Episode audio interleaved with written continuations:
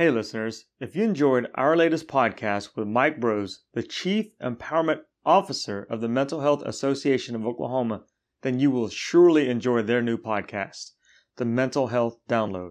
I particularly enjoyed listening to how we can utilize video games to improve our mental health in the episode with Dr. Adam Gazzaley, Can Video Games Revolutionize Mental Health?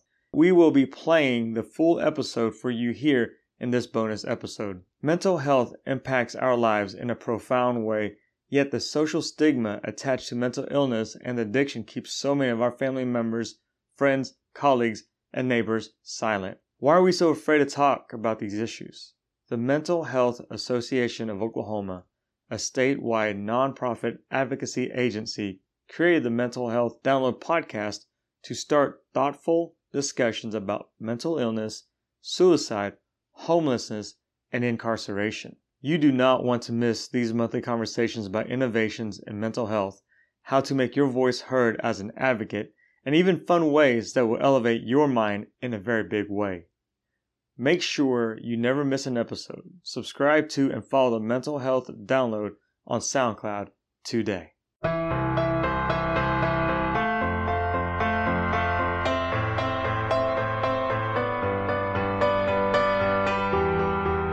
You're listening to the Mental Health Download from the nonprofit Mental Health Association Oklahoma. I'm Matt Gleason. Each month on our program, we take on one of four themes that are too big to ignore mental illness, suicide, incarceration, and homelessness.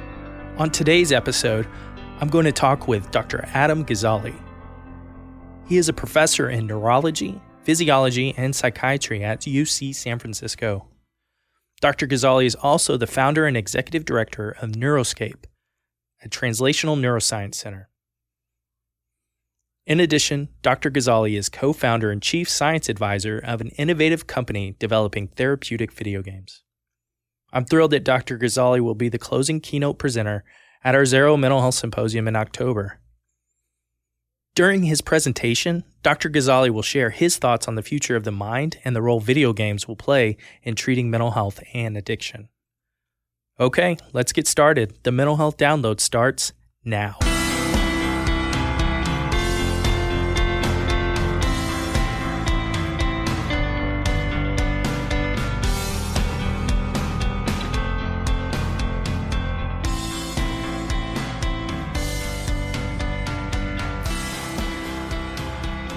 So, the first thing I'd like to know, Dr. Gazzaley, is how technology is influencing and changing how we treat PTSD, ADHD, autism, depression, and more?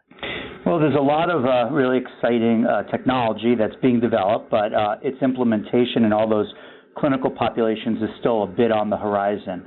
Uh, but what we're really excited about is to use technology to create interactive experiences that challenge the brain in a, in a targeted way and allows the player or the participant, the patient, the student, um, to improve their, their brain function over time. Can you tell us about the origins of your game NeuroRacer and how it can improve cognitive control abilities in older adults? Sure. So uh, about 10 years ago, I became a, a I guess, a bit, bit frustrated with my research. Um, we were doing important work on attention and memory and aging and showing how brain networks change as we get older that lead to declines in these abilities. But I wanted to do something to help people more directly. And so I had an idea about using technology um, as a therapeutic approach to see if we can improve attention, decrease distraction, improve short term memory in older adults um, who we had been studying uh, for many years in, at UCSF. And so um, the idea was to have what uh, to create what we call a closed loop video game, meaning that the game um, at all times is detecting your abilities um, and then making real time decisions essentially about how you should be challenged. So, yet, so that you're right in that sweet spot where it's not so hard and frustrating, not so easy and boring, and then also to give you reward and feedback in real time based upon your performance. And the idea was that this would put pressure on these brain networks. And because our brains have plasticity, meaning that they change and modify themselves in response to experience, the hypothesis was that we'd be able to improve not just gameplay in older adults on this particular game, NeuroRacer, but also other abilities that we were not directly training, like attention and short term memory, but we felt that by improving the networks involved in gameplay, we'd be able to improve those abilities and that's what we found in our research study. So here's a fun question: um, What's your favorite video game? Like growing up, you know, did you have Atari, Nintendo? Oh yes, was I was a major Atari player as a kid. Um, the first video game that I finished, I think some people don't know that this video game can be finished, was a game called Asteroids. Uh, so uh, back in the day, uh, if you remember it, it's just a really simple game. It's like a little triangle, which is your ship, and then these uh, these asteroids, which are basically just line-shaped uh, uh, objects, are approaching you, and you have to move around and annihilate them, and then they break into smaller pieces and it gets harder and harder. And eventually, if you play it long enough, as I did when I was a 10 year old, um, the entire screen is full of asteroids except for your ship and it says game over. So, but I, I loved all the Atari games growing up. So, if you could get your hands on the, you know, the program code for some of those games that you grew up loving, is there any way that you could possibly make them therapeutic? Well, you know, there's a couple aspects that goes into that go into making a therapeutic video game, and so all of the games that we build at Neuroscape and now Akili is creating are, are built from scratch, and that's because it allows us to really target the game mechanics to activate neural networks exactly the way that we want them. But um, you know, there are elements of our game design and the principles that we use that could be um, applied to any game to make them, you know, more um, capable of changing the brain. And that's really the closed loop uh, algorithms that we're using and still developing. That ability to pick up on um, very subtle changes in performance in real time. And now, even physiological measures like how your heart rate is responding or your skin reactivity, looking at your emotional uh, reactions, or even brain activity itself and feeding that into the game engine. So essentially, it's turning your game you know, into an AI that understands you in a very deep way in the moment, um, allowing it to apply just the right type of stimulation and challenge to help you improve uh, your function. when your mom back in the day was, you know, complaining about you spending so much screen time uh, playing video games, can you can you now go back to your parents and be like, hey, you know, this all paid off. You know, I'm making, you know, I'm making a difference in the world because I played these video games. They inspired me, and now I can literally make a difference in elevating minds. Yeah, you know, um, it was a circuitous route that I took to become a video game developer, having done an MD, uh, a PhD in neuroscience, a full residency in neurology, a postdoc at Berkeley, but um, making video games is a lot of fun. I guess that may, maybe goes without saying. We get to work with artists and musicians and storytellers and programmers and developers of all sorts, and uh, really try to push the frontiers on what we now describe as digital medicine. And you know, I would say growing up, uh, and in my parents' defense, they really didn't have a problem with me playing video games. They they liked it better than television was my impression. They they liked the interactivity. Even when I was a kid, my friend and I used to hack into the code of games and sort of change the rules. Um, so they they always uh, um, I don't know if they encouraged it, but they certainly didn't discourage it. you know, one of the most interesting topics I've heard you address is the myth of multitasking. So, can you tell us if humans can actually multitask? Well, you know, multitasking is a, a really challenging term because it could be used as um, to indicate a behavior. So, in other words, I'm multitasking because I have two tasks I want to do. Um, let's say I'm having this phone conversation, also checking my email, which I am not, because I know that although that behavior is multitasking, right, I'm actually doing both of them what's happening in my brain is that I'm really switching between them. And with each switch, there's a bit of degradation of performance. So um, anyone that's tried to have a conference call and check it and do their email at the same time, or have a conversation and be on, you know, Twitter at the same time, knows just by being introspective that you can't really do these things parallel processing. So multitasking as a behavior is something we do all the time, but multitasking as a mechanism of our brain doesn't really occur um, in that manner. The, what really happens is switching between the brain networks that are involved in more than one attentionally demanding task. And with each switch, there's a bit of a degradation of that information that expresses itself as a performance deficit.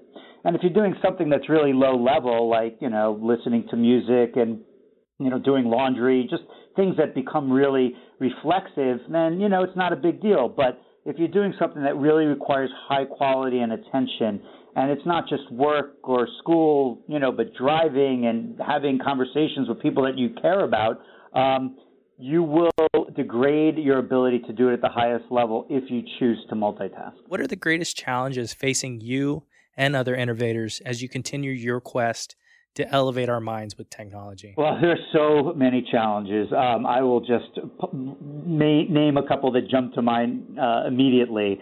Um, the first, and a very real one, is that technology has also challenged our brains in some really fundamental ways. Um, I wrote an entire book on this topic called The Distracted Mind, and um, recently a piece called The Cognition Crisis, really saying, you know, technology is not solely responsible for challenges that we currently have but we are, um, you know, I, I believe increasingly being challenged in terms of our attention, our uh, emotional regulation, empathy, compassion, decision making.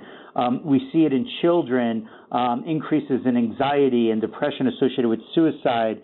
And, you know, a lot of this has been at least, co- you know, correlationally associated with technology use. And so when you're thinking about technology, I mean, even video games, which, you know, as excited as we are, has its own challenge in terms of overuse of them. You know, we're working from uh, a framework and a, a status quo where these technologies have, you know, often been built without thinking about its potential detrimental effects on our brains and our and our mental health. And so that's really um, an important challenge is to frame things correctly and and and work on building a healthier technology for us to interface with. So, you know, we're not really starting from zero like technology didn't exist and we're creating it. We're doing it in the context of what already um, is, is out there. So that that's one challenge that that we really take to heart. We all have cell phones and they have become integral to our life. Are there what do you foresee as far as apps go for being therapeutic? Is it is is there a time uh, coming up in the next few years where you know our iPhone will be our therapeutic device? I believe so. I mean that's exactly what we're working on. So some of the closed loop video games that we're creating use mobile devices like phones and tablets.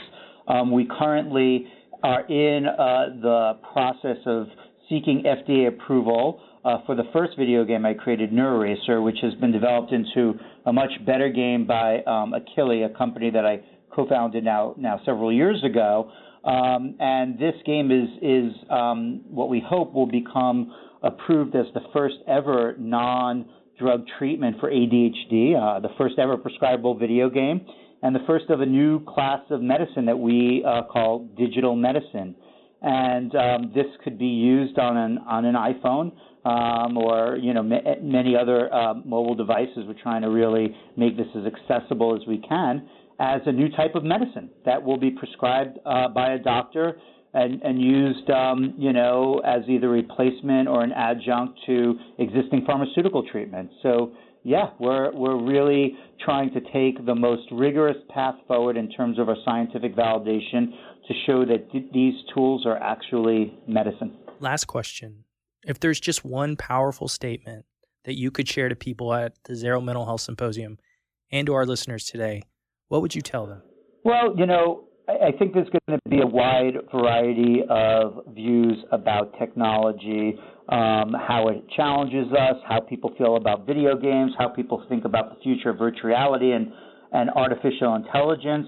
And I would just encourage everyone to uh, keep an open mind and to think about uh, the promise of this technology to really um, not just be neutral and not harm us, but to actually um, improve how we think and, and to elevate how our minds work. So just you know keep an open mind and and, and try to look into this, um, what I think is a really exciting future. Dr. Gazzaley, thank you so much for your insight into how technology can be positioned not just to entertain, delight us, and to help us communicate, but to really elevate our minds. If you're interested in seeing Dr. Gazzaley at the Zarrow Mental Health Symposium, visit zarrowsymposium.org. Our program was produced today by the super fantastic Corbin Pierce. Okay, go do good things.